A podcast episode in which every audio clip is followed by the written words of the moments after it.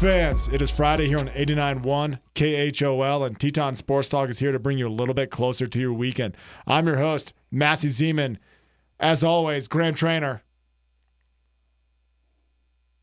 And circling back down over to my right is Dawson Smith. Oh, is that my cue to go? I, I gave you the, the the whole point. I pointed at you. I pointed at the camera, and Dawson Smith Hey. is in studio to bring us the expertise that is Dawson Smith. Ah, yes. Yes, Was that- expert, extraordinaire. I just I went ahead and put that label on you. Um, Dawson, you- you- I'm sorry, Skype. trainer. No, it was a Sky pick Sky pickup. That was a bummer. I had a, hu- I had a whole. I want to drink your beer. I had that all queued up. I was ready for a good intro, and it's just the show's just, you know, we're just gonna have to fight backwards now. Yeah, we're moving on. We're moving on without you, trainer. We're moving on without your Halloween jokes. Close the computer. I'm out. All right, uh, trainer. I know you love Halloween. Go ahead, spill the beans. What do you What are you being for Halloween? What am I being for Halloween? Hmm. An optimistic Cowboys fan. All right. Okay. Yeah, I I, like- don't know. I don't have much yet. Okay. Well, I just like your Cowboys fandom more than any other Cowboys fan that I've met. Is that Does that make sense? Yeah, like a like a nice um, self-deprecating, dry, um, self-aware. Self-aware is probably the word there. That you you realize that you at certain points during your fandom that you've wanted to burn the whole thing down and start over, whereas no other Cowboy fan thinks anything but the Super Bowl going into the season. Well, I think I think the I think I can or I attribute that to being a, a UVA fan has always humbled me. If I was a Cowboys fan and I was also a Texas fan, Oh boy. that'd be a problem. But I'm a Cowboys UVA fan. That always keeps me in check. Okay, hmm. that's good. Hmm. that's pretty. That's pretty good. It is worth mentioning. Dawson and I are headed down to Provo, Utah, this weekend to see mm-hmm. UVA take on BYU, and that is a sneaky fun game because UVA football right now is electric offensively. Yeah. Brendan Verizon. Brendan, um, yep. Massey and I are in We're in. We're our votes. Dawson are uh, Dawson's taking down both kids and wife. Oh, Yeah, we got some Groms at the game. We'll have, um, sheesh, a one year old, two year old, three year old, and four year old at the game. Who the one and two year old The didn't sign up for this? The Ottaways. Rob, Rob, Rob, UVA alum. The, Um, the coffee. Go, everyone go. The coffee. the coffee baron of, of coffee Jackson. Baron of Jackson, Wyoming. Everyone Leaving go to the kids. Cowboy Coffee. leaving the kids with Massey at the hotel room. Yeah. Yeah. I like that Yeah, idea. Massey's gonna have to watch on CBS Sports Network late night. Uh, I can handle that. And can I put in a, a can I put in a good word to dress Ward up as Brennan Armstrong, like two diamond earrings, kind of like the like do little, do little frost frosted tips on him. Yeah, we well, well, yeah. Don't know if I can commit to dyeing his hair ginger.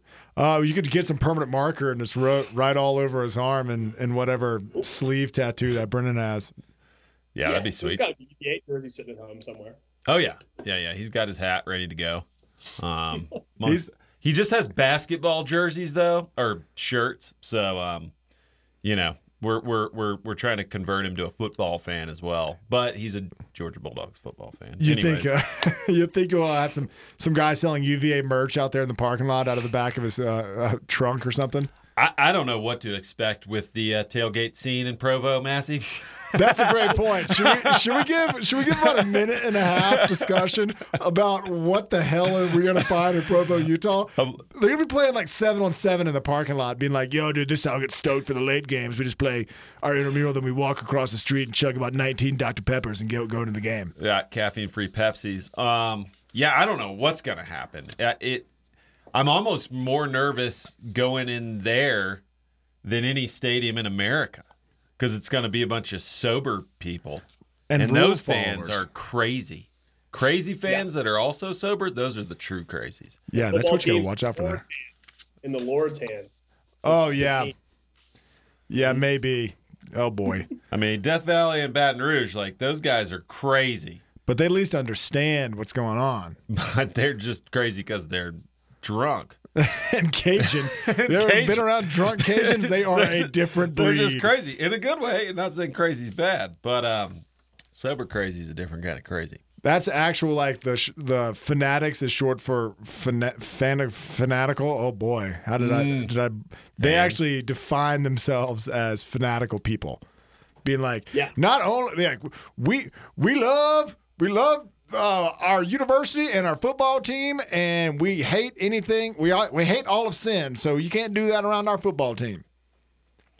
Anyway, No, it's gonna be interesting. It- it- we won't be seeing the kind of tailgating we know and love. Um, so I, I guess we're just gonna wait till like a little bit before game time and then just walk over there and go in the game.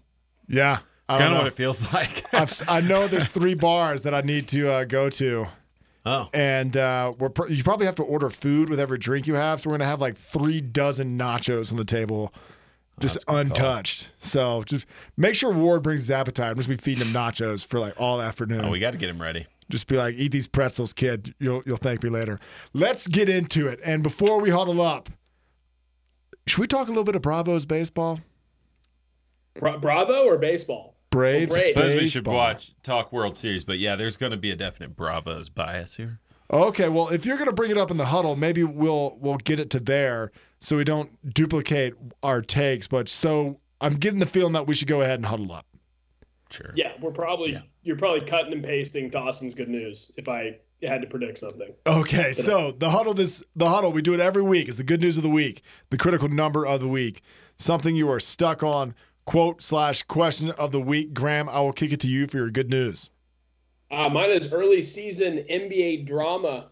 It's been been exciting to get back into the season with a bang. The Lakers they stink. They're too old. Dwight and AD got at, into it like a week ago. Russ tried to murder everybody on the Thunder, his old team last night. He got booed by his old fans. LeBron versus rest. We're already doing LeBron versus rest. It's October. Ben Simmons saga. Do you love him or do you hate him? Joel Embiid, pick one. And then James Harden blows now because of the new rules where he's not getting every foul call, jump, jumping into people and drawing completely BS fouls. Yes, let me add on to that James Harden because James Harden has always said he has to play the game in a unique way in order to be successful. And now the game has changed almost strictly because of him and how egregious some of those fouls were being called and like how, how stupid they were. And now he has to morph again. So I, I cannot wait to see how James Harden morphs his game in order to be a relevant, and I'm talking an even relevant NBA player who supposedly owns- is on the most electric offense in the East. So good luck, James. Yeah, that'll be interesting to see. He can still shoot though, right? Kind of. Um, I saw LeBron. I you, I didn't hear you mention LeBron um, stepping in front of one of the Lakers coaches to coach up another Lakers player. Did you see that video? Oh man, there's just too much to keep up with. I didn't even know that happened. Yeah, it was great. There was like a Lakers bench coach, I believe. Player came off the court at a break. He was like, you know, telling him some fun. It looked like fundamental speak, and LeBron just like took it over and like pushed the coach aside. I'm kind of like that coach is probably, ooh, He's probably. I cannot wait for someone else to come and be like, "Hey, do you want to go coach for the Timberwolves?" To be like, "Yes." yes, get get me We, away have, from we LeBron. haven't even we haven't even talked contract. I'm sorry. I'm on the I'm on the plane. I'm gonna lose you. I'm gonna lose you. Uh, I'll be there in three hours. Dawson, be you're- like go ahead. Yeah, no, I was gonna say that'd be like Bill O'Brien trying to like tell Nick Saban how the offense works. Yeah, Just he's like, like, I'm gonna hand the ball son. off. sit sit down, son. I'll tell you when to speak. Dawson, your good news of the week. Uh, yeah. Uh, well, I yeah, I, I'm excited for a couple of reasons. I'll start this way. First and foremost, it's just sports season. Um, Yes, you know, yes, like, that was. this is the best. you know what I mean? It's like the best time of year. I mean, we got the World Series going on. That's my segue. So I'm, I'm doing a bad way of segueing into that. But um, it's just sports season, but more special, the most special, really beginning of sports season, which really kicks off with the NBA in a weird way because you kind of have the end of baseball, start NBA, but you're in the midst of football. So you got all three, and of course hockey. Um, Right, hockey, of Yeah, course, of course, of yeah. course, duh. Uh, Concacaf has been great. Um, So got the got the Rashers. but uh, yeah, I mean, first times Braves have been in the World Series in 22 years. Let's talk about it. Where were you the last time the Braves in the World Series? Dude, I don't even remember. I was uh Put I a was, put a number I was on it at 15. Okay. I was 15. So I first became a Braves fan that I remember when I was 7 in 91. um, which was kind of the start of the run for the Braves. Sure. Um, so, anyways, I've got some critical numbers, some things I'm stuck on as well that we'll get to later in the huddle. But, anyways, it's exciting. The Braves are back. Yes. Uh, it's been a long road to hoe. Uh, road to hoe, not a road to hoe. Do you notice how sometimes people say road to hoe? It's like, when have you ro- hoed a road? Um, I've honestly not Never. heard of either version of what you just said. You said. hoe rows. It's a Oh, gardening wait. term. oh, oh, row. Y- y- a row. And anyways, um, I got you. I'm there. I'm there. All right. Yeah, yeah, yeah. But I'm stoked. I'm stoked. Braves are As doing you it. should be, dude. Oh, Like a garden hoe. A Yeah, garden hoe. Thank you. precisely. Yes, the Braves are back in the World yeah. Series. They're playing the Astros. I think the Astros and Grant back me up with this most hateable team ever in the MLB last ten years, last twenty years. Uh, yeah, since the Yankees can't really get past the wild card round, the Astros and their cheating four years ago, they've definitely taken the cake. So Yeah. there's nobody that's not on the Braves bandwagon. I think, I mean, even some Houston fans, like I meet some Houston fans down here, I'll bump into them. They, they turn that hat backwards pretty quickly. They're embarrassed. They're just they're just Oh, very shameful. sure. Shameful. For sure. They Um, beat themselves. Yeah, very hateable. I like that you brought the Yankees up. That win that the Braves had on Tuesday night was the first was the Braves had lost 8 consecutive World Series games. You might ask, Yeah. how does a team pull that off? Yes. Well, they got swept in 99 by the Yankees. And in 96, they were up 2 0 and then lost four straight. So, boom, they lost eight games in a row in the World Series, but they broke that streak on Tuesday. that feels good. I was getting a little Uh, worried when they won on Tuesday. That I was like, wait a minute. If they sweep the Astros, it'll be Saturday night for the clinching game, and Dawson will be stuck in LaVell Edwards Stadiums in Provo, Utah, yeah. checking the score on his phone. Yeah, frankly, the weekend's not really working out for my Braves watching, but I'm just going to go with the flow. You're a good, you're a good sport on this. My good news of the week. I have a couple. Uh, we're talking about sports and how it's getting great for sports season. Twelve days till college basketball tips off. In particular, the Hoos opened up with Navy in Charlottesville. Um, I just learned my better good news of the week. Mark Ingram is re-signed with the Saints. Oh, nice. He's coming back to New Orleans. He's going home. Tell the world. Was he in Houston? He was in Houston. Uh, they still have Philip Lindsay down there and Yeah. and David Johnson, but Yeah. Yeah. at least Mark Ingram can walk into the building and know where everything is. Knows his coach. He's like, okay, the, all of this, all of this makes sense to me. And he just brings hype. We've talked to Morgan Cox when he was on the Ravens, and Mark Ingram and trainer.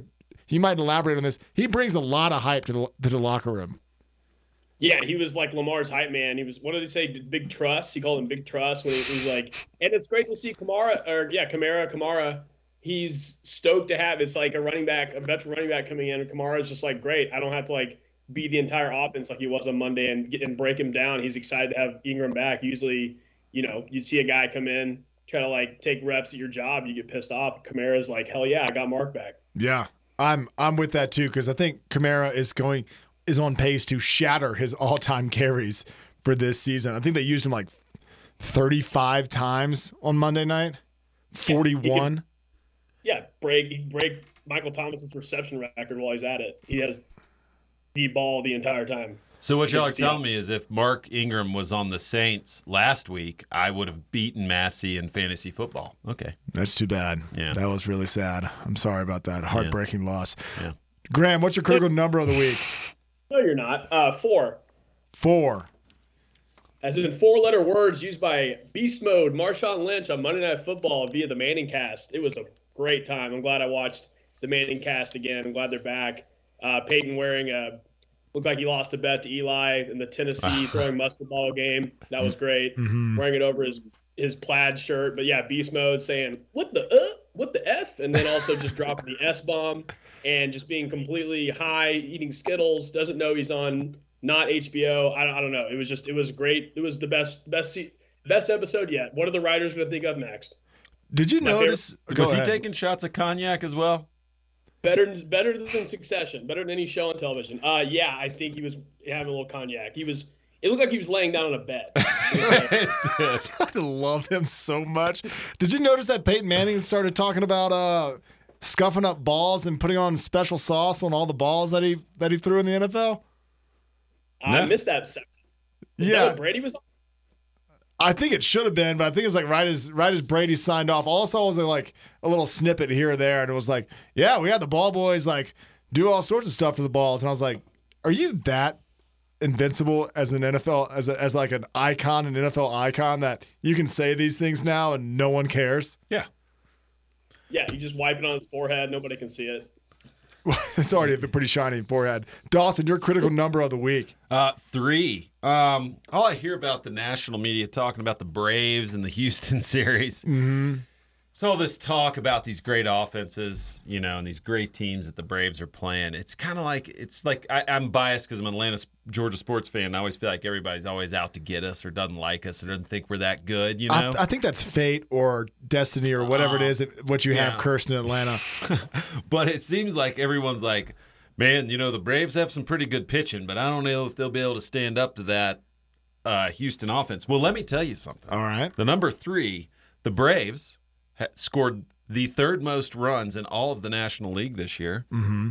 The Braves hit the third most home runs in all of baseball this year, and the Braves had the top three leaders in RBIs in the entire National League this year. Now, if you tell me that is not scoring runs and hitting the ball, I don't know. I mean, then you, I don't know what you're watching, buddy, because these Bravos can hit. And it's just frustrating because you watch the call, you watch the game, and you hear the national analysts, and it's always a little bit of like, you know, these Braves guys, eh, they're okay. But let me tell you about the entire Dodgers lineup and how amazing they are. And it just gets a little old. But I just thought I'd throw some stats out there. Just vouch got- for my Braves on national media. Yeah, and not to mention number three, they have the third best. They lost the third best player in baseball halfway through the season in Acuna. Third best. who's better? Who's better than Acuna? Who's better than- That made me think. I was, you know, just you know, Mookie Betts is good. You know, Mike Trout's good. I don't know. Oh yeah, sure, sure, sure, sure. No, no. the absolute offense that Dawson took to third best player in baseball. Yeah, Was- that backfired? That backfired. I think I think he was number three in total season WAR for the Braves, even though he missed half the season. Wins above mm-hmm. average. It's a That sounds like a baseball yeah, term. it's a baseball term. Anyway, Yeah. now, so are you stoked that the Braves won one on the road? Isn't isn't every series determined by the series doesn't start till the uh, the road the road team wins? Do you Oh, take totally, solace that totally. at all? Like last night, you know, as a Braves fan, you've seen this play so many times, and and this will. Well, I mean, I guess we're talking critical numbers. I mean, I've been a Braves fan since I was born, but essentially the first season I remember is '91. That's 30 years ago. All right, Mm-hmm. I haven't actually gone and done the math. The Braves have made the playoffs in either 22 or 23 of those 30 seasons. Right? Pretty Pretty stinking good. pretty pretty dang good. Um, with that said, I've seen a lot of losing. Right, we've won one World Series. We've been in the playoffs 22 times in 30 years. We haven't been to the World Series in 22 years. Does that make sense? Does the math add up here? You Yeah, see what I'm yeah, yeah. So, anyways, it's it's we won a game in the World Series, right? So Braves fans will immediately get disappointed because we lost game two in kind of bad fashion. It was ugly looking. They're like, oh no, the world is ending. But you gotta like take step back, pull back a little bit, bang. Oh, we split in Houston, right? Like That's if that's you told good. me that we would split the first two in Houston three months ago to start the World Series, I'd be like, oh, nice. Nice. Right? So like, can't complain. I'm pumped. All right. And everybody, everybody's gonna rally behind Charlie Morton breaking his fibula and still pitching through it. That was pretty incredible. Dude, that was incredible. Yeah, that should have been my critical number. How big of a loss is Charlie. Button Morton? Huge. Okay. I don't know. Uh, I don't know. I mean, it's a big loss, but what are you going to do? You got to battle through it. I like it. My critical number. You ready, trainer? Yeah, they, I said they just got to hit, hit like they've been doing. Well, Keep there going. you go. 3,220 yards, 23 touchdowns, six inter- interceptions. Heisman pose. He's plus 8,000 Heisman yards. I mean, odds. odds. Plus 8,000. If he gets to the Heisman Trophy, they're going to add 8,000 to his to his yard total. My, who am I talking about? None other than Brennan Armstrong for the UVA. It is time that people start looking at Brennan Armstrong in a in a top 10 Heisman race sort of way. I'm not saying he is the Heisman going to be the Heisman winner, but there there needs to be somewhere on a board of some variety that he is on. That's like we should probably we might want to consider him for New York City. Just consider him is what I'm saying. UVA is fourth in the nation in total offense. They are second in passing yards.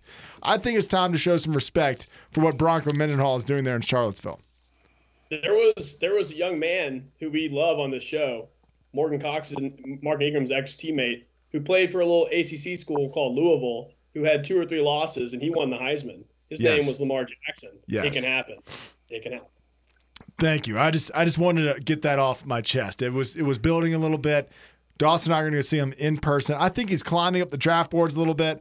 I've heard some people say that his mechanics are weird, Yeah. But that is kind of getting thrown out the window. That is NFL like old school. Like, well, he doesn't have the proper mechanics. His mechanics are weird, but he has a large volume of throws, meaning he doesn't just he's not just a one trick pony where he makes one read and goes. He can make his way through a couple of reads and have throw the ball really all over the field in whatever route that Bronco Mendenhall cooks up, and he and he looks good doing. it. He's only a junior. I think I think we're we're onto something here, Yeah, he's a gamer too. He's got heart, and he's big. grit. You know what else I heard You about know? him, which was hilarious? He's got big joints. Has anybody ever heard that as a compliment for a, for a quarterback or a football player? He's thick with two C's. That's like the new thing for football players. Like Justin Fields, he thick. He got big legs. Like you want that in the NFL so he doesn't break down. Yeah, for sure. Big joints. I'm gonna I'm gonna start saying that in Man. all my an- analysis. Plus eight thousand. I mean, a cool, a cool fifty bucks, four grand. Might as well Throw it down. do it. Yeah, it used to be used to be big hands and six two or six three Yeah. was the minimum. Now it's just you thick. Oh, nice. How many C's? How many C's you got at the end of that thick? Is that the the the analysis there? Trainer, what is your stuck on for the week? well, actually, I kind of a new stuck now because now I'm just think now I'm worried Brennan Armstrong's going to be the first pick in the NFL draft and have to be stuck with the Houston Texans. So now I'm worried. I'm a little worried. Just a little Uh, worried. mine is PETA. PETA is coming after term bullpen. Oh, Dawson's all. Oh, I'm no, not fire about up, this. This is great. up. Wait, I'm, hold I'm so excited. Hold on a keep second. going. Keep going. Uh, yeah, wait, PETA. Okay, continue. I'm sorry. great. Uh, I'll let you finish before my brain sorry, sorry. I got excited. I was like, nice, Graham. We're in sync. We're in sync. That's Yeah, yeah, yeah. PETA. Uh, they're want to they're they want to change the name of the bullpen because it's derogatory towards bulls, which Mhm. are uh, mammals, and they want to change it to the arm barn. The arm barn isn't that an insult to pe- all the animals in the barn? That's a good point, Massey. Or you know, calling humans farm animals. Well, I guess they should. PETA thinks we're equivalent of farm animals, so yeah, I mean it makes sense. I was them. wondering what all the arms would have to say about that. I know. What about my arms? Can it be if it's in a barn? Am I in the arm barn? Dawson, have you heard about this? I have, I have, and I, I, I, I was thinking about fitting it in somewhere myself, um, and I, and I figured I'd just bring it up organically, so I was super stoked. Um, I, I actually did a little research into like, well, where did the name bullpen come from? PETA's kind of picking their, like, what it alludes to in their from their perspective, which like essentially like a bullpen is where you keep cows, right, or Okay. bulls, which could be at a rodeo, Sure. or in just a pen on a ranch or at a slaughterhouse, right? And there's some like old school theories about like where did this name come from? Like back in the day when you were heard, you know, bringing fans into stadiums, like the fans that came late had to go into some roped off area and it was like herding cows in there. And then the like pitchers would have to warm up near there, so they called it the bullpen. There's a bunch of old theories. Um, but yeah, it essentially is an allusion to like, you know, bulls waiting to be slaughtered in the slaughterhouse is what Pete is picking on which is a bit of a reach if you look at the history of the name potentially. um, but anyways, it's pretty awesome. The armbar will last, I think, forever now because it is pretty Honestly, it's hysterical. pretty sweet. The ar- I'm not in favor of like replacing it and calling a, bull, a bullpen like a four letter word, but the arm barn is something that I think is if if PETA would have done this without branding it PETA, I would be like, yeah, let's call it the arm barn. That's great. well, Matt, instead of the instead of being like he's going to the pen this time, it's like he's going to the barn. I don't know. That's pretty fun. I like all of that. Yeah, that's not bad. I feel like now I want to go to the next baseball game I go to. I'm gonna sit next to some old boomer, and I'm, he's gonna be like, "Who we got up in the bullpen?" I'll be like, "You mean the arm barn?" He's like, "What the hell? did- the hell did you just say to me?" What did you just say to me? I'd Arm be barn. like, You'd be like, well, sir, that's the more um, appropriate way to refer to the place where the pitchers warm up. You'd be like, this, country, this country's going to hell. I'm out of here. I'm out of here. I love it. Uh, Dawson, what is your stuck on? Oh, well, I've overlapped a number of things here. Stuck on was I've had many people over over the years tell me, you know, when when they see that I'm from Georgia and must be nice being. People will basically say, "Boy, it must be kind of nice to be an Atlanta Braves fan. They've won so much." And um, I, I cited some statistics earlier about you know the Braves making it to the uh, playoffs like 22 times in the last 30 years and only winning one World Series. And essentially, like it's a dynasty in its own right. Like if you make the playoffs that at a like 75% clip over a 30 year period, like kind of could be in like dynasty category in a sense, but to only take one title in that time, you got a one out of 22. It's like you've seen a lot more losing than winning. How about those? Okay. And so it hurts. So I'm just stuck on that. And I just want people to know out there that if you meet a Braves fan on the streets, they'll be like, oh boy, you've won a lot in the last 30 years. All right, give me Don't give me the that. anecdote for the last ten years because I feel like some of the new people, or not new people, but uh, new to baseball or new to Mm. fandom, are like they've never heard of the Braves. They don't understand the historical, the historical um, significance that the Braves had in baseball. And they're like, oh, kind of a s- smaller market team. Like I'm not that excited because it's not Right, the right. Red Sox, Yankees, Astros, LA, LA San Francisco. Yeah. So what do you say say to them that are like, oh, the Braves fan, they don't they don't have a lot of history though because they, the recent history is more vacant than the if you expand it out to a thirty year view. Well, that's also part of the problem with being a Braves fan is that as a Braves fan, you feel like you've been incredibly relevant in Major League Baseball for a long time now. But if you listen to the national media, the Braves are just always kind of second tier or third tier, it feels like. They don't get the love. But in reality, even in the last 10 years, shoot, we've made the postseason, gosh, at least half those years. So we're always relevant. We've been relevant for a long time. We've had like, I mean, in reality, we've only had like five bad seasons in the last 30 years. Okay. Four, maybe. Like, because there's been some years we didn't make it, but we were close. And then we've had like a few crummy ones. So I don't know what to tell them. I mean, pay attention. Pay closer Vito. attention. Read a book. I mean, show them a picture of Bobby Cox in his, you know, manager uniform, wearing a baseball uniform. Be like, this was our best player back in the day. He took us to like 18 straight playoffs. Not yeah. You show him a picture of Ted Turner, Bobby Cox, and then you show him a video of that commercial. Remember the commercial? Chicks dig the long ball, and it Oh, was yeah. Greg. It was Greg Maddux and Tom Glavine. They were watching Mark McGwire drop bombs. It was old Nike commercial, and basically the commercial was Greg Maddux and Tom Glavine, who are like two spindly little nerds, like working out. And then it shows them like hitting bombs at the end of the episode or the commercial, and some chick walks by, and they're like. Chicks dig the long ball, bro. And, um, Classic but- but commercial. It was glad. I mean, back then the Braves were getting the respect they deserved. That was like '96. I know Chipper was. Anyways, Something I'm stuck on is the USC rumor mill. Have y'all gotten into this at all? a little bit, a little bit. Oh, for sure. It's my quote of the week. Oh, yeah? Well, maybe maybe uh, Oh, yeah. we'll maybe we'll dovetail it. But I love how Jeff Fisher, who's not coached a single quarter of college football, is in the mix. Like, yeah, Jeff Fisher, Mike Tomlin, uh, who else? Uh, Pete Carroll. they're- probably are going to say here soon. They're just dropping all these flashy names so they get more pressure for their actual targets. Probably like Luke Fickell out of Cincinnati or Matt Campbell at Iowa State. Like, I, I don't think. I think Matt Campbell looks at that job and says, "Nah, I'm good." Yeah. Uh, but I was just wondering, uh, maybe maybe I'll allow you to take it from here. How funny it is that USC allows itself to release the rumor mills, and it just seems like a move done by the school itself to create buzz about this job that everyone seems to have forgotten exists. Yeah, 100%. I mean, I think kind of, I didn't hear the Jeff Fisher part, which would be amazing. I don't know if USC wants to go 8 and 8. I think that Jeff Fisher would get fired for going 8 and 8. So that would not really resonate well with USC boosters. I'm pretty sure the source of this was Carson Palmer kind of getting a little, a little over his skis, as they say, talking about Mike Tomlin and him being a, a name of choice amongst the, the board of trustees for USC. And yeah, my, my quote was, no booster has a big enough check for me to take a college job by, by Mike Tomlin. Loved it.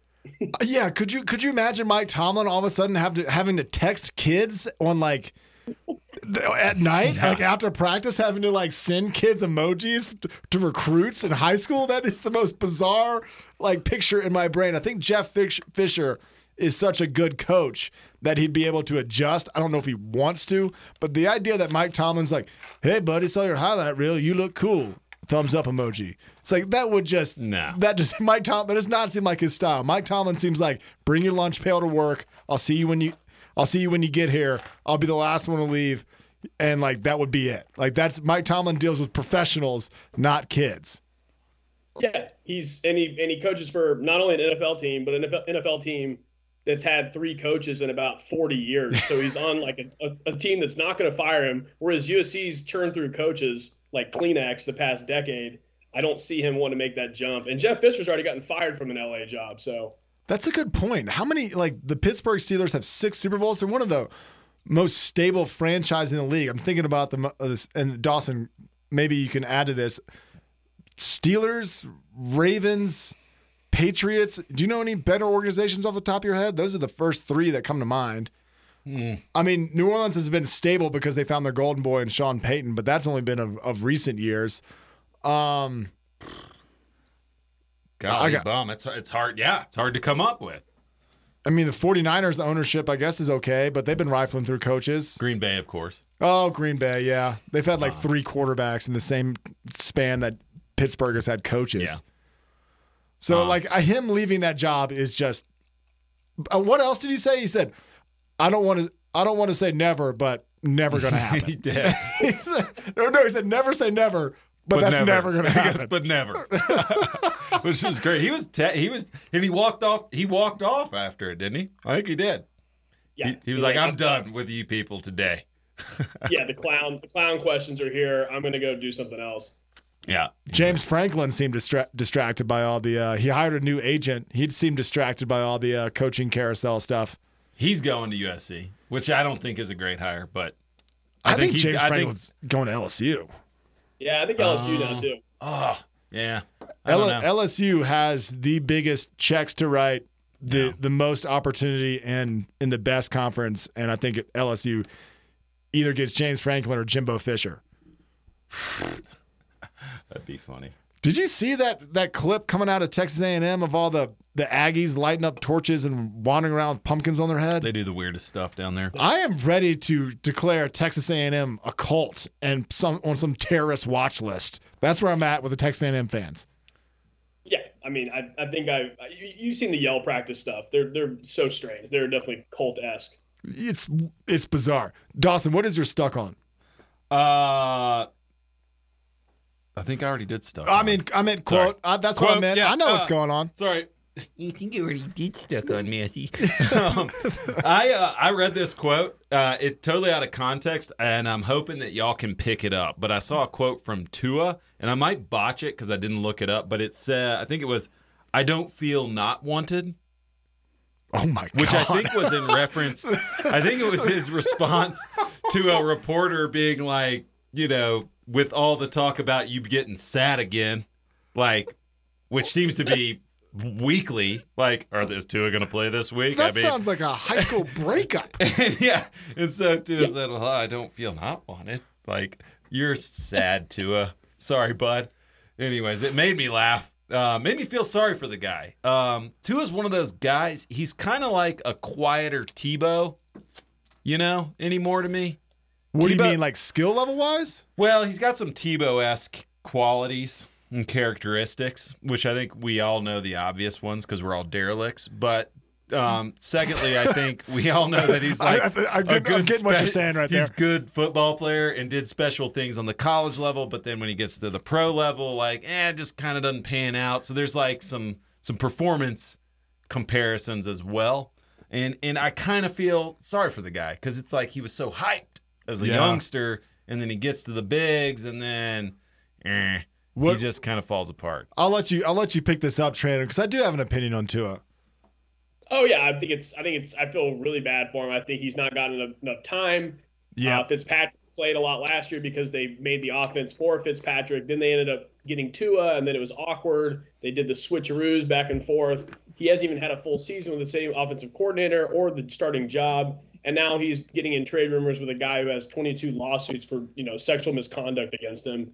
It's not it's not a good look for the Dolphins, and I feel bad for him as well. It's not his mm-hmm. fault. I think I think you said I think you were you um made my point for me is that he hasn't had enough time. He's coming off major injury, and he's at a franchise that's been in the garbage can since Dan Marino left. So like for him, for, and he's making some pretty good throws. He is, he is playing pretty well. He does yeah. have he does have some really dumb looking interceptions, and you see a lot of that on your highlights reel. But if you watch if you watch him during the Falcons game, or I guess that was last week, he had some throws where you were like, okay, this guy has some has some skill. He has a, a touch on the ball. He's not just rocketing it towards his receivers, trying to throw through the cornerbacks. He's getting them up and over and lofting them and and putting touch on it, and he's he just Miami just is not the place for him. I think there is a place for Tua in the NFL. I don't know where that is, but a little more stable of a franchise, I think he could be a better player.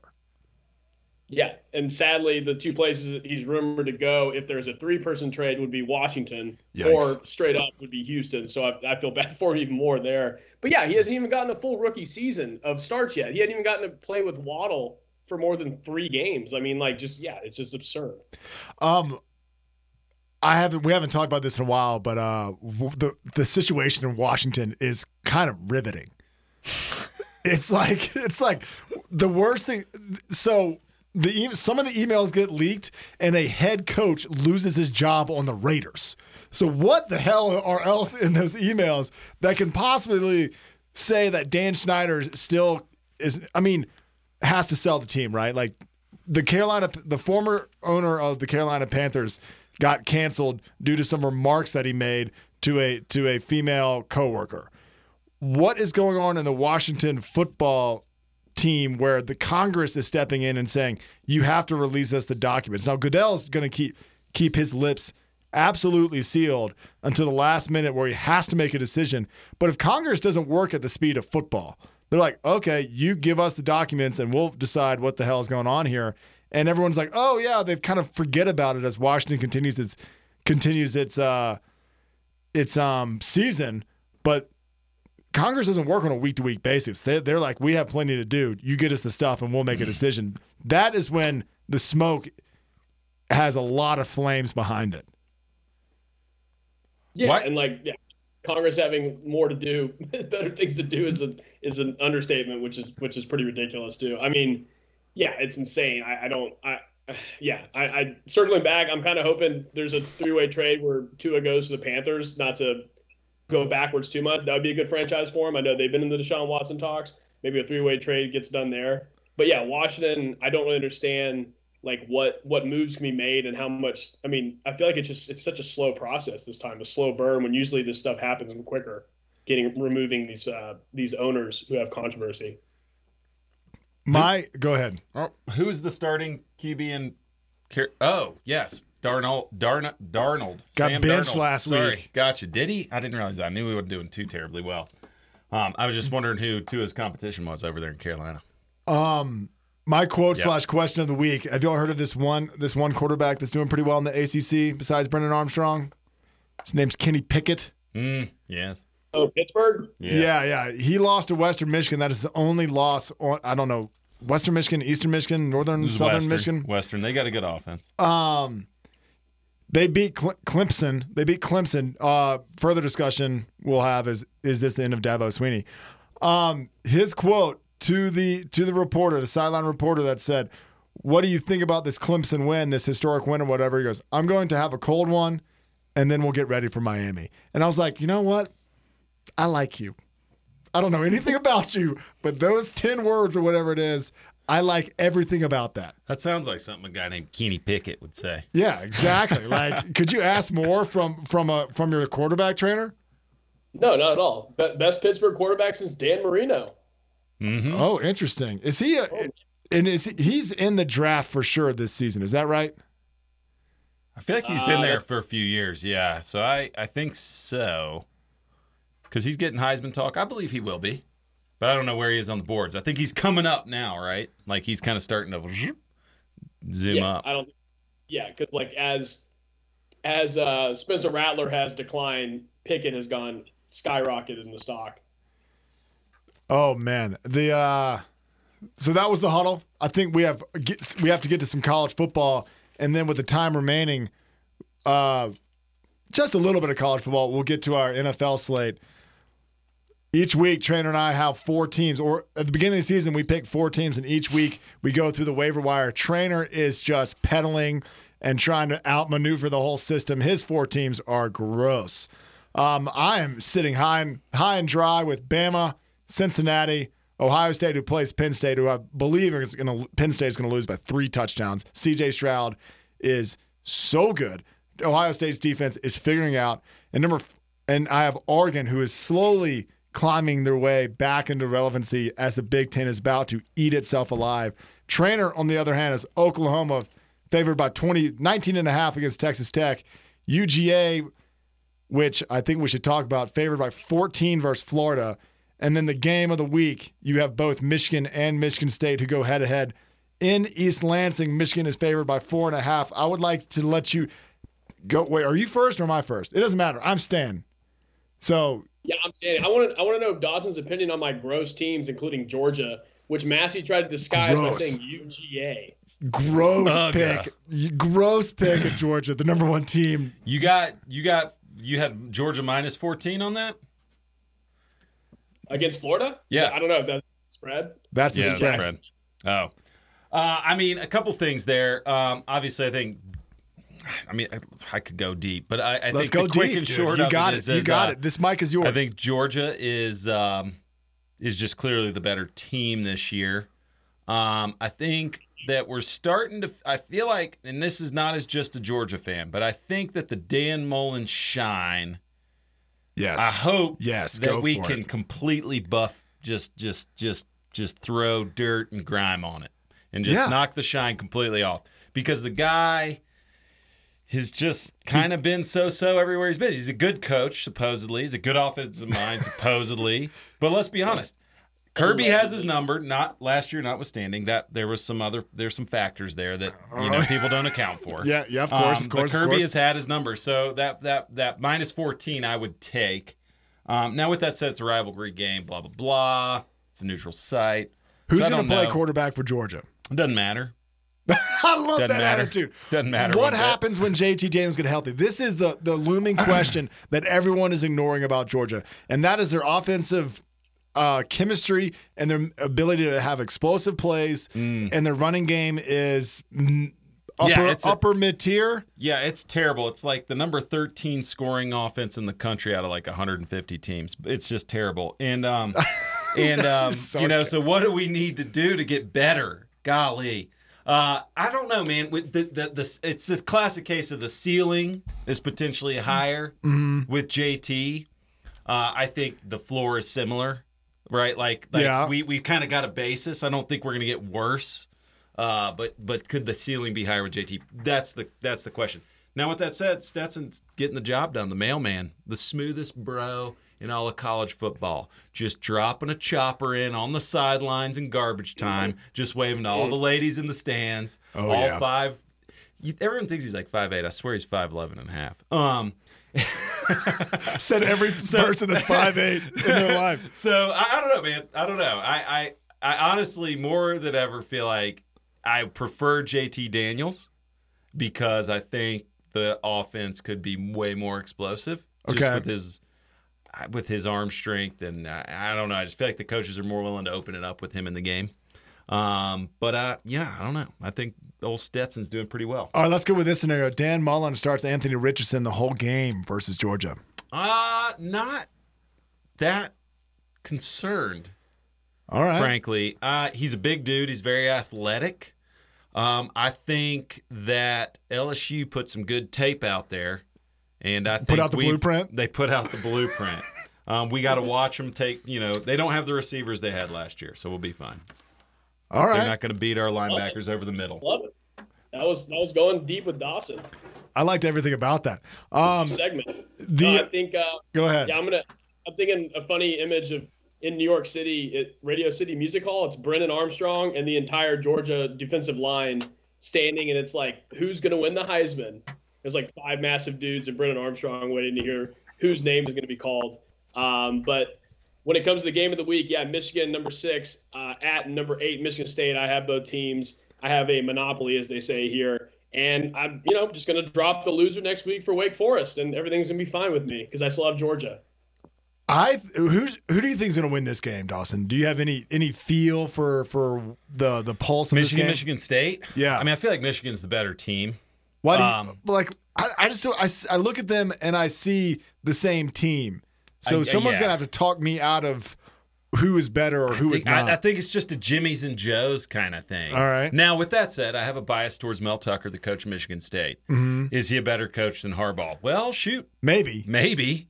Yeah. really Yeah. might be. I don't think Harbaugh has won won this I don't know. game in a while. I think Harbaugh loses to his rivals, especially when the conse- the consequences are high. He even loses to his rivals when the consequences are low. Michigan has benched their quarterback like at the last three games. They can't pass, and Michigan State's pass defense is their weakness. So it's like it's hard for me. They both have good ground games. I would take the under in, in this game Mm-hmm. Yeah, by a mile, but I just don't think Harbaugh can can do it. There's nothing about me or nothing about Harbaugh has convinced me that he can win the big one. I think he trips up and stumbles every single time. So I, on the road, I like Michigan State.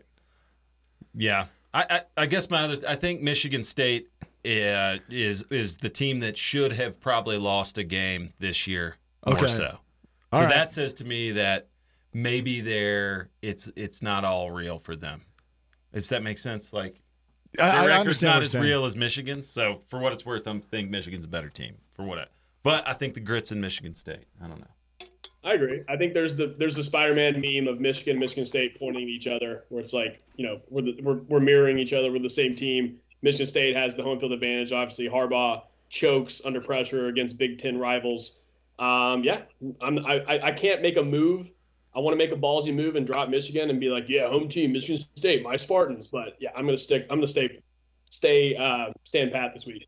All right, all right. So there's another top ten, uh, top twenty-five game. Ole Miss at Auburn. Ole Miss six and one. They've lost to Bama, led by, uh, by Lane Kiffin and the quarterback Matt Corral. Auburn did not see them being five and two with a loss to Penn State when Penn State was at their best before their injury to uh, uh, their quarterback, and they've lost to Georgia, which you know As Uh, everyone does. as as I like how bitter. I like how the optimism of Georgia fandom has turned to bitterness, and he's like, "Get out of my way." I love everything about that. Bo Nix is not looking like Bo Nix of old. Bryan Harsin seems to have harnessed Bo Nix, and he's making, let's say, eighty percent of the correct reads. The ball might not get there, and it might be off target, but he's not throwing it to the other team. Do you have any opinion, or have you just dominated Auburn and you're on to the next guy?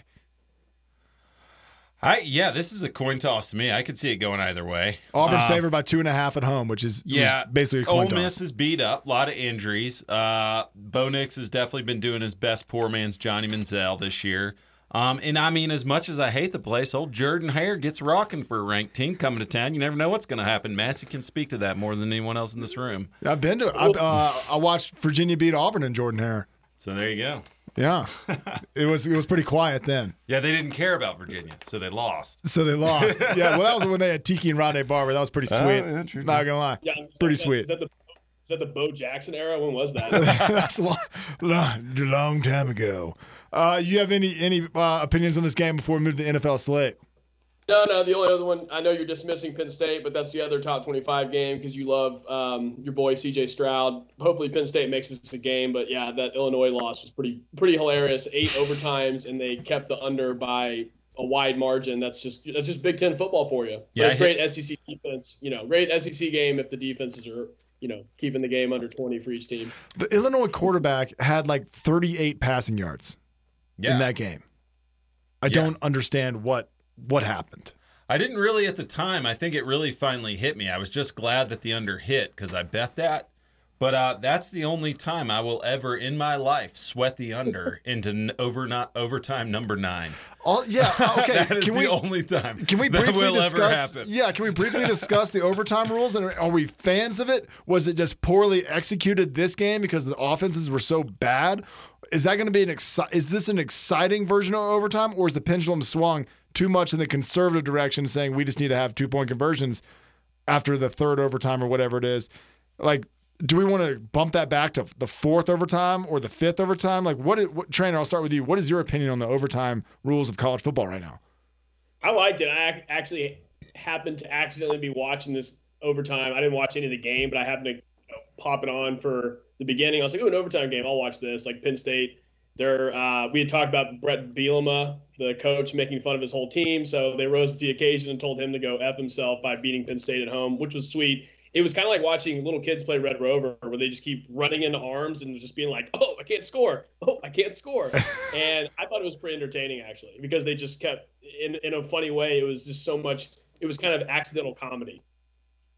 Yeah. Okay. I yeah. like I like the comedic value. Dawson, your your thoughts? No, I appreciate the entertainment value factor, but then you got to, you know, I think what you run into is the argument between the uh, the football traditionalists, yep, yep, and the and the uh, the TV revenue producing aspect of it, right? So like the traditionalists are anti it was great for TV revenues, right? Like every between every two point conversion, throw like five commercials on, right? Oh, so, oh I, was, I, was, like, I was trying to piece that together no, in my head. Like, I was like, boom, we are banking dough on this game. Um, but from a football standpoint, like the pure as you know, football, what's this team made of? What's the full capacity of this team? Like just two point conversions doesn't really get that across. So you play four quarters and then it's like penalty kicks in soccer. Yeah, I, it was the it was the bullpen guys versus the arm barn guys. Precisely. Yeah. Can there be both? Can we find a happy mix of the bullpen arm barn, arm barn guys in, in college football? College football is the most. I didn't even realize the rules have been changed. I didn't but either. college college football overtime is the most electric overtime in all of sports, in my opinion. Um, or the the version that we had before we saw Illinois Penn State. Yeah, I yeah. like the old version. Yeah, me too. Trainer, the NFL slate. Give it, give it to us. All I know is the Bucks are favored four and a half at the Saints, and Jameis Winston is okay. Most most electric overtime in all of sports, except when Virginia beats Texas Tech. That's right. In overtime. That was an anyway, electric overtime. Yeah, NFL slate. How much time do we have? Uh, you're rocking with about three minutes. Oh, perfect, perfect. Yeah, so I actually was going to do NFL preseason storylines into now, but we'll just skip we'll skip straight to the to the uh, the slate here. We got the Reese's instead of Batman's. I went with Halloween candies. We got mm-hmm. Reese's, the Reese's tier. We got Tampa Bay and New Orleans. So we can start with your game. Tampa Bay favored by four and a half on the road. Jameis is finally getting his revenge game. He's got Mark Ingram by his side. Big trust. Um, I like the Saints to cover this. Really? I think. Dude, rounds out. It rounds out. But Gronk's back. But I, I yeah, I like New Orleans to cover. I just hate that I wish I was so ready to be like, yeah, welcome to the NFC South, Tom Brady. And he moved in. My Hall of Fame quarterback retired and he wins the Super Bowl and they were favored to go 17 and 0 this season. I was like, crap, this is going to be bad. Um, I after watching New Orleans play Seattle, I, it was I know it was messy and it was on the road and we, and the Saints ended up getting the victory, but it was like this offense looks one dimensional and is going to be tough tough to convince a, a, defensive coordinator if they can just double coverage Alvin Kamara in the flat, they won't get a win. Yeah, no, I mean it's fair. It's totally fair. Kamara was like, yeah, the, the entire part of the game. If they take him away, who knows? I wish. I don't think Michael Thomas is going to be back. Nope. You know what inspired me was what Dan Campbell did for Jared Goff last week. He was kicking onside kicks. He was having fun. He was giving Jared Goff that that love that he wanted to like show him, show his ex team that he had something in him. I think everybody's going to get up for Jameis here, and they're going to, yeah, they're going to make this a game. That's why, I, that's why I feel that way. Dawson, I was just going to say, I mean, you never know with Jameis, right? Precisely. So it's a coin, it's a coin flip, really. All right, you got a 50 50 chance they cover. All right. Straight up. Secondary is garbage, so you know they're they're saying there's a chance. All right, all right, Trainer. What what uh what else you got? Uh, Reese's, uh, we got Dallas at Minnesota. Dallas and Minnesota both coming off their bye. We got uh, Kirk Cousins walking into the Trey Trayvon virus. It's a Trevon Diggs. He's going to get picked off three times. Cowboys prevail. What is the spread on this game? Two and a half Minnesota. I and what is the rumor mill about Dak Prescott not not playing? What do, what do I know about it? Anything about that? I know nothing Game, about it. What do you know about? It's gamesmanship. They're trying to get them to prepare for the backup. And did you also have that JMU backup? uh, sure. I don't know who our backup is actually. is, is it Joe is, Flacco? yeah, hopefully. Maybe. Is that Minnesota defense really that good? No, I don't think so. I don't think that good. I don't either. All right. Any, anybody else in the Reese's tier? Uh, not in the Reese's tier. We got the Milky Way tier. We got Pittsburgh at Milky Cleveland. Way. Gross. Good old, the good, you know, the bite size. Uh, the good old uh, Steelers Browns rivalry. Hopefully Baker's back. But Case Keenum ran a pretty admirable offense last Thursday against a, a good Broncos defense. I think this one will be good.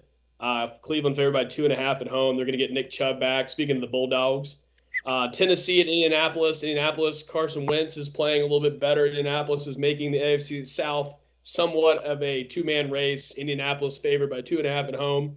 And the last one, New England on the road at the Chargers. Uh, Chargers favored by four. Either, yeah, I'll, I'll pitch it to you guys. You want to break down one of those two games? Um, I think it's worth looking at um, the Tennessee uh, Colts game because people have been just doubting Tennessee and they have been, mm-hmm. been putting up numbers. And Derrick Henry leading the charge. Like what what more does Tennessee have to do to convince the the NFL world that they're a contender? Sheesh, I don't know. I mean, I guess shut everyone out on defense, maybe. Um, that's yeah, what right. it looks like. It's everyone's kind of doubting that defense, which has been meh. It's been okay. Looked good against Buffalo last week, at least, but they scored. That offense, I think, isn't getting the love they deserve. You know what I mean? I think that's kind of the Tennessee thing right now. Is Julio Jones healthy for Tennessee? I feel like he's been pretty quiet. Uh, I think he's kind of typical Julio the last bunch of years, sort of quasi healthy. He's he's always got something going on with his lower extremities, yeah. like feet, toes, knees, yeah. hamstrings. But between Derrick Henry and AJ Brown, they seem like a pretty unstoppable force right now. The fact that AJ Brown played through food poisoning makes me think that he might be the, the toughest guy ever. I could not Ooh, imagine. Yeah, Chipotle butt burn. That's gonna be tough on the on the football field. Um, I, I could have told him that. Don't eat Chipotle for the game. No, I mean, I'd say putting away Indianapolis at, on the road at Indianapolis would definitely make them more of a contender where they can just say, hey, we're the front runners in this division. Um, yeah, I mean, Julio's got that Q next to his name as usual in the fantasy world, questionable, but I think he's going to play finally, and you know, hopefully they'll they'll rise to the occasion. Tennessee will prove that they're great. And then the last tier I've got the circus peanuts, or if people give you vegetables or fruit when you're trick or treating, yikes, would be the tier here. Uh, you guys ever had circus peanuts before? Remember mm, those things? Pretty good. Disgusting. Disgusting. Uh, oh, really? They're like peeps. They're the peeps of Halloween. Uh, Philadelphia at Detroit. Philadelphia favored by three and a half on the road. Jacksonville at Seattle. Love that Seattle is in the doo doo tier two weeks in a row. Um, what is up with Seattle? Why are I mean, besides Russell Wilson being out, they seem absolutely hapless. Like you saw mm. Case Keenum go on the road and actually put up some numbers and, and have himself a game and understand the game plan. Can this squarely be pinned on Geno Smith?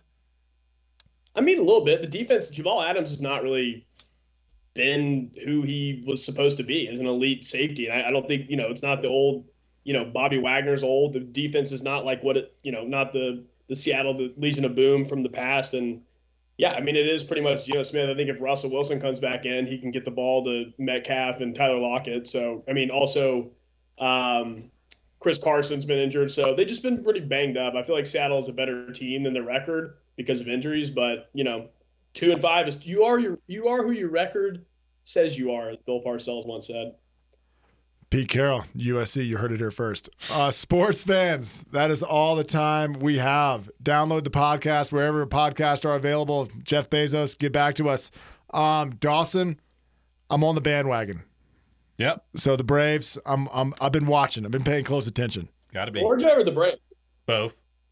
Oh, good. George the Brave. I don't know. Dawson's oh, got a little different venom about his uh, Georgia Bulldogs than he has in years past. So I'll, I'll have to match it when we uh, see each other in Atlanta. All right, guys. That's it. That's all.